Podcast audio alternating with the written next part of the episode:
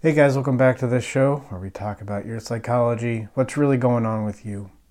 You come at me with your problems, your issues, and it's my job to say, that's not your problem. That's not your issue. That is a symptom of something else. In fact, I don't want you to get rid of that problem. We need that problem. Don't try to d- discipline yourself out of that problem. We need to hold on to it. Keep that problem. Let's create a better relationship with it so we can figure out truly what's going on with you on an unconscious level. Because, you know, if you could just, you have that problem. If you could change it, then you would simply change it. You wouldn't need to reach out to a therapist or concern yourself with psychology at all. You would simply discipline yourself out of it, and there's, right? And that would solve it. But you can't do that. So, by definition, there's a psychological issue there. And uh, one way we can look at our symptoms is to look at the drugs we use. And what do these drugs mean about us? Did a video a couple weeks ago on what our favorite porn means about us. And it did pretty well, you know, it's a pretty clickbaity title. Uh, but I got a suggestion from a listener to, to do uh, what our favorite drug, what our drug of choice says about us, what this symptom that we experience, what this indicates about who we are and, and what we need to work through. Right? This is awareness our, our symptoms, our psychological symptoms, our incontinence, our drugs that we use, the porn that we watch, the, these are lenses into our psyche. So let's look at what they mean. The first one stimulant or some kind of amphetamine. Uh, Adderall, I think this is probably, or cocaine, you know. Uh, what do these do? These, well, you know, what do I always say? These have a very similar effect on your body, on your brain that anger does it's dopamine, depending on the stimulant or the amphetamine, it's adrenals. You know, it focuses your mind, it, it puts you in this heightened psychological state to, to make you goal directed and, and you know goal oriented. Here's a value I want to achieve when you're angry or when you take a bunch of of Adderall or modafinil or cocaine, you're just very focused on one thing as opposed to distractions. So clearly, if, if you have a stimulant problem, you know, even if you drink a lot of energy drinks, I, I've seen this with people who absolutely need to have their bang in the morning. There's a problem with anger integration. You have anger issues that you have yet to fully bring into conscious awareness. And because of that, you feel like you need some stimulant or some kind of amphetamine to, to compensate. I mean, this is why nicotine goes well with alcohol. Like, nobody really feels like smoking until they have a couple of beers in them. Then it's like, yeah, man, I could really use a cigarette because nicotine is this mild stimulant. Just helps. You know, alcohol tunes you out. We'll talk about alcohol. Alcohol kind of tunes you out. Nicotine kind of brings you back in. I mean, that's how. That's the best way to use stimulants. I think, right? I mean, of, of course, you gotta, you can't just use a stimulant. You gotta use something to help balance out the stimulant. So nicotine goes well with alcohol. And then I talked about, you know, I uh, was on Adderall for a while. Doctors prescribed it for me in my early 20s, and I got to the point where I had to throw it out. I mean, I, I put it, I didn't say, oh, I need anger integration. What I felt like I needed at the time, I was grasping at these concepts that I, you know, I felt etherically, but I couldn't conceptually wrap my mind around it at the time. I felt like I needed masculinity. I thought, you know, I'm going to throw away this Adderall and to replace this, I can't just get rid of the Adderall. I remember saying something to the effect of to replace this, I need masculinity, anger, integration, healthy anger integration, healthy animus, mm, let's say. So that's stimulants, amphetamines, benzos, benzodiazepines. This is uh, Klonopin, Xanax, I think are the two most famous ones. Valium. In fact, Klonopin, is that a, a technically a benzo? Mm, I forget. Valium, Xanax, those kinds of drugs. This is more for generalized anxiety, I find.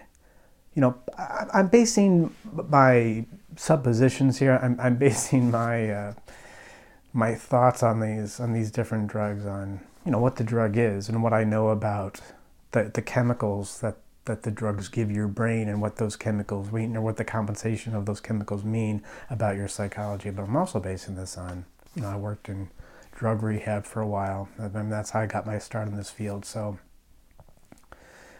you know, I, I base, I have a lot of experience, right, being around people who are addicts. So I base off of, you know, what I can infer from from what they tell me. Anyways, benzodiazepines, this is anxiety, of course. It helps manage anxiety. I think this is a specific kind of anxiety, or, not specific as the case may be. This is generalized anxiety, which seems to me usually comes from a failure to address a fundamental issue in your life. Some conflict. That, that's really what it is. Some conflict. Yes, you have generalized anxiety. That's the symptom. But the conflict there is, yeah, yeah, right. The, the main issue there, excuse me, is some conflict that you have.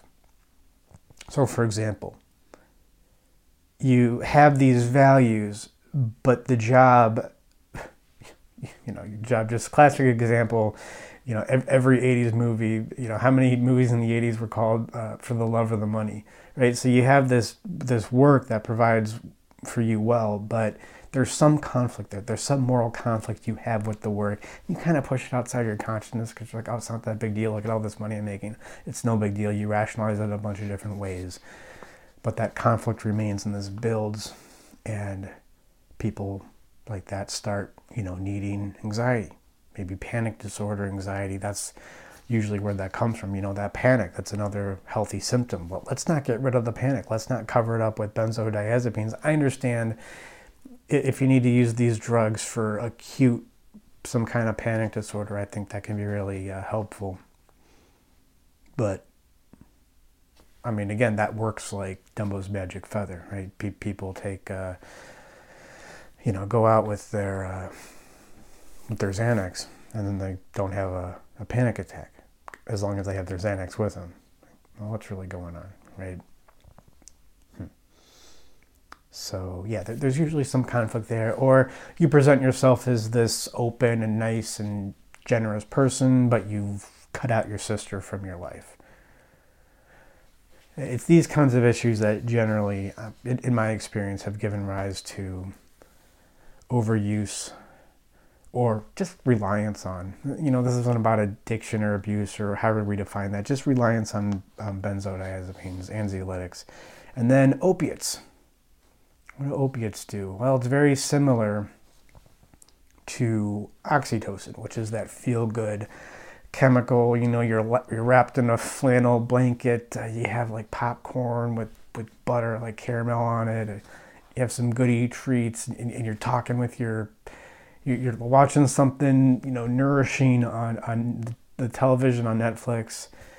You are having like you know like a conversation in a ski lodge. You have your hot cocoa. You're sitting around a fire, having a, a heartfelt conversation with your sister in the ski lodge. You know what, what? Like that's oxytocin.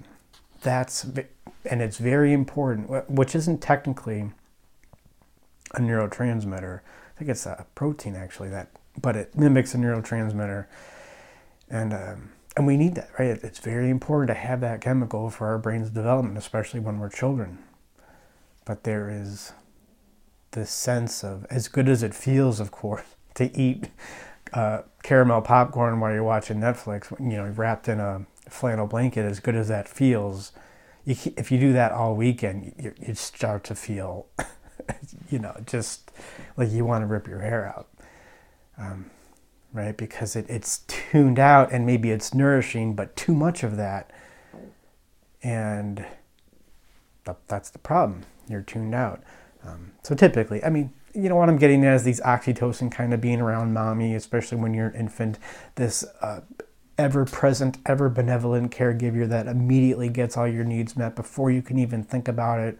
You might get a little upset, but definitely before you can even articulate your needs, your mommy is there and she's tuned in. And so that's why you use opiates, because you want to re experience that feeling of mommy always being there. There's mother issues, there's in effect needs again, a deep seated needs in your life that have gone unmet. And it worked for a while, and, and you could turn the other way, but it builds up and it builds up, and eventually you get to the point where you get a back injury or a hip injury like I had, and they were happily still gave me a bunch of opiates to use. Um, I mean, you know, they probably did a background check on me and realized I don't have any uh, issues with that or haven't. Um, they're pretty strict about that in California. But, you know, they, they gave me a huge, they didn't just give me one or two to get me through the day. They gave me 50, I think. Um, something like that. Uh, right, okay, so then you injure your hip at jujitsu, and then you're like, oh, you, you take a tramadol, and like, oh, this feels, ooh, ooh, I've been missing this. Where have you been all my life? You get that kind of feeling because there's this lack of development of your inner mommy, your anima, right? Anima integration. Usually has something to do with emotional needs there. Okay, then psilocybin, or I would say any kind of psychedelic, I, I would speak mostly to psilocybin because that's the one I've, I've used the most. And uh, to this, I would say this is a, if you find yourself um, having to use this and again, there's no problem with any of these drugs. Again, you know, I need to say that. It's all in how you use them. But if you feel a certain pull to one drug or another, you know, I noticed this when I read the Motley Crue book, The Dirt.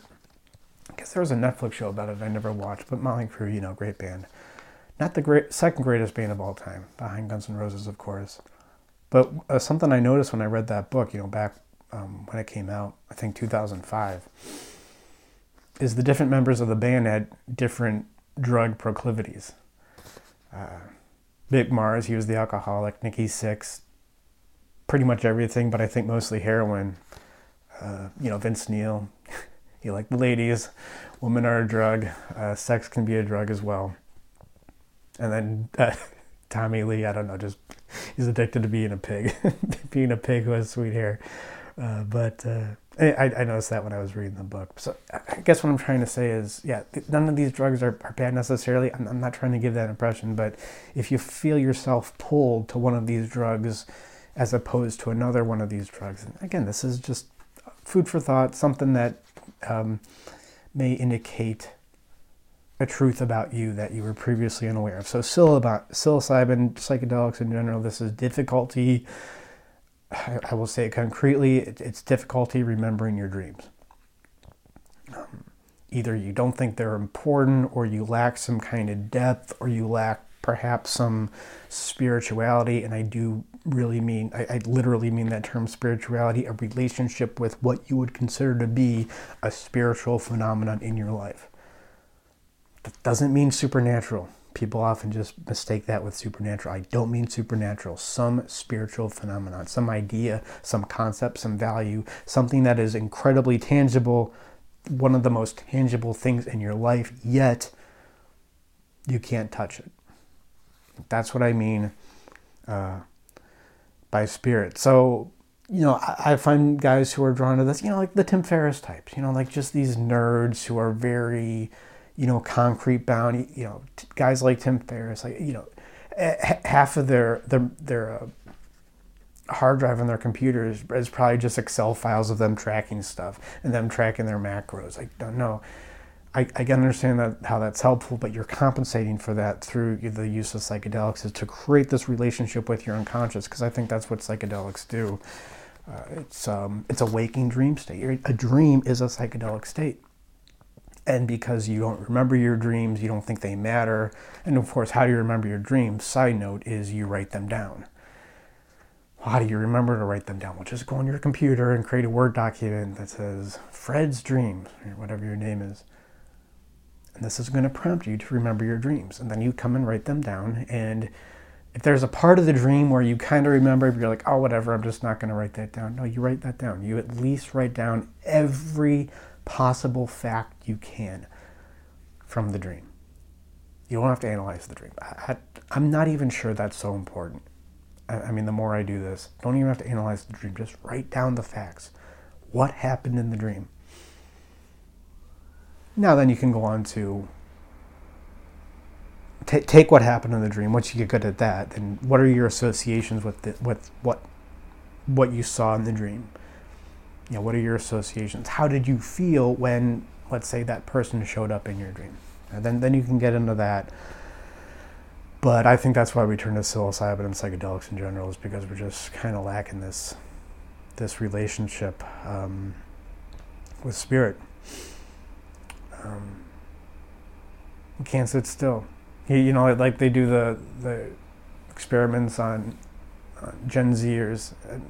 Had that they have them go without their smartphone for 25 minutes, and by minute 23, they're they're freaking out. Yeah, guys like that are going to get a lot from psychedelics. It's a waking dream state. It's a way to have access to uh, various levels of your unconscious, like you would in a dream when, when you were to sleep in a dream, but in a waking state. Okay, and then cannabis. I don't know. Like, there's different strains of cannabis. I, I mean, in general, you know, my point about this. I don't know if this says anything about you, but when we think of potheads, you know, we think of the dude with the, the Bob Marley poster, and he's like, "Hey, do relax," uh, you know, uh, whatever that guy's name is from Dazed and Confused. Um, that kind of guy. And we're oh, that's the kind of guy who becomes a pothead. No, that's what pot turns you into. The kind of guy who becomes pot, uh, a pothead, in my experience, is typically incredibly wound up. Very wound up, like, like a coiled spring. That's what somebody said about Charles Bronson. Like a coiled spring, but not in a healthy way. In a wound up, you got to get things right, this hyper vigilant state pot can help relieve uh, the stress of that. So, um, yeah, typically with potheads, you get these uh, type A overachievers, you know, overachiever indication of you achieve to make up for what you perceive to be some lack within yourself. I'm not good enough, therefore I need to achieve. Um, I, I don't know. That, that's just, you know, because there's a cultural representation of potheads. And my experience working with, not that people typically have a problem with, uh, I mean, that's not what gets them into rehab typically, right? In fact, I've never seen it.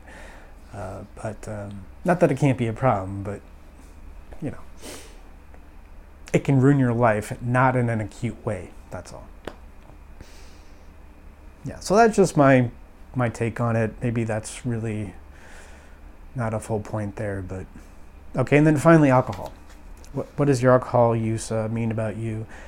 Uh, you know, it's anxiety, right? Um, I mean, it's interesting. So, alcohol is a depressant, but it makes people feel elated. Well, why is that? that? That doesn't make any sense. And this has often been used as a justification for if you do feel elated when you drink alcohol, then that's a sign that you're going to have an alcohol problem. And it's treated as the something something with your brain that gives you this proclivity for alcohol abuse or alcoholism. And that's not true at all. The reason why you feel elated, the reason why you may have, in fact, an increase in dopamine in your brain when you drink a depressant like alcohol is alcohol.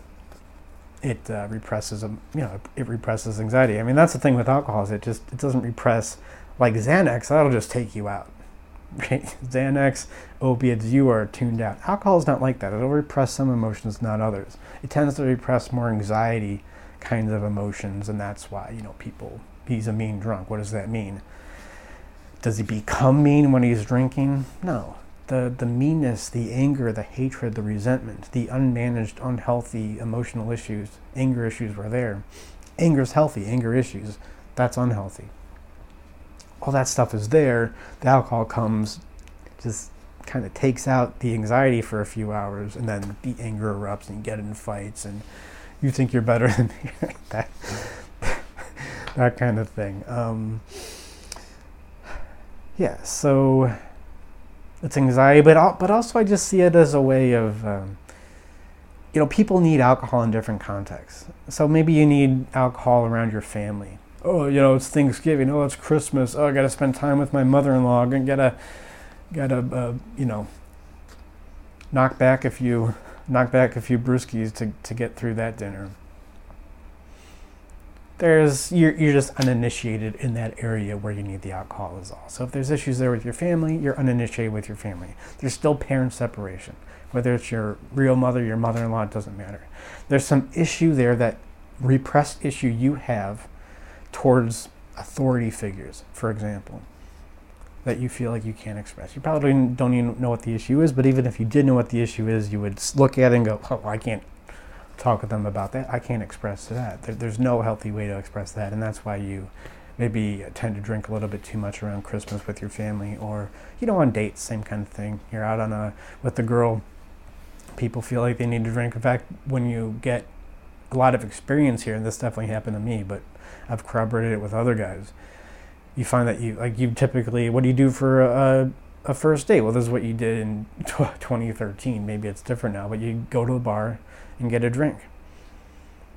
That's you know typically. I mean, there's different iterations of that, but that's uh, what you do. But but when you get what when you do it enough, you're like, I can't do that because the beer, right? I don't have any anxiety. I don't care anymore. I, I don't need, in fact, the beer will actually make the date worse. It'll tune you out. So then maybe you uh, go for coffee, right? Take a walk around the park. That's where I ended up. Uh, so, right, that's just an indication you're not fully initiated on a, on a date or wherever you need you feel like you need the alcohol or you know work related. If if your worst drinking comes uh, you know happy hour with your coworkers and all you do is complain about your boss okay you're just not initiated with work. There's issues there. But also i, I mentioned spirituality with psilocybin and other psychedelics but i think it's you know very telling that alcohol i mean what do we it's another word for it or at least hard liquor is it's spirit. It's spirit. What are you looking for when you drink? You're looking for spirit. You're looking for that spiritual experience, and I would argue maybe it's there. It's just you have some anxiety and some some other baggage that covers it up. But of course, you know the main point here is what I started out with is um, avoidance. The problem, okay, yeah, avoidance isn't. Hmm, what am I saying here? what did I say in the opening? I don't really have anything written down here. Uh, okay, so symptoms, right? We have symptoms for issues, and we think that's some kind of problem, but it's not the problem. And whether it's drug use, porn use, any other emotional incontinence, incontinence that you feel if you're at a cocktail party, uh, let's say, and you have three drinks when you really only wanted to have two, that's not the problem. That's the solution in a sense, or that's a lens into the solution. What's the first thing that people do when they experience symptoms is, oh, I want to get rid of this. Oh, I need to set up my life. I need a routine so I don't. I need to wear myself out. Okay, because uh, I have a proclivity for drinking too much on a Friday. Wait, well, that just means I have maybe too much energy, so I'm going to go to the gym Friday morning and, you know, run two and a half miles. And then I'm going to be less likely to drink. And while you may experience some relief from your symptoms, we really need to hold on to that symptom because that is going to give us all the information that we need about what your issue is and how we can work on it. At least at first. People always say drugs are irrational. No, drugs are totally rational. It always makes 100% sense. It's simply about bringing uh, the right perspective to it. So that's what we can help you with here, right? I mean, if you have unconscious issues, maybe you don't have a problem with drugs, um, but maybe there's some other unconscious issue that, that you feel erupting in your life, um, somewhere where you don't, when you do it, you don't really have the most respect for yourself. You look back and go, what was that all about? What was I doing there? We all do it, right? It's just to varying degrees. But if you have a problem, with the fact that you may do it, then we do free consultations. AnimusEmpire.com slash schedule. Um, reach out. We have a contact form on the website or email animus at animusempire.com. Thank you guys. And remember that drugs make perfect sense uh, as long as we note exactly what they mean about who you are.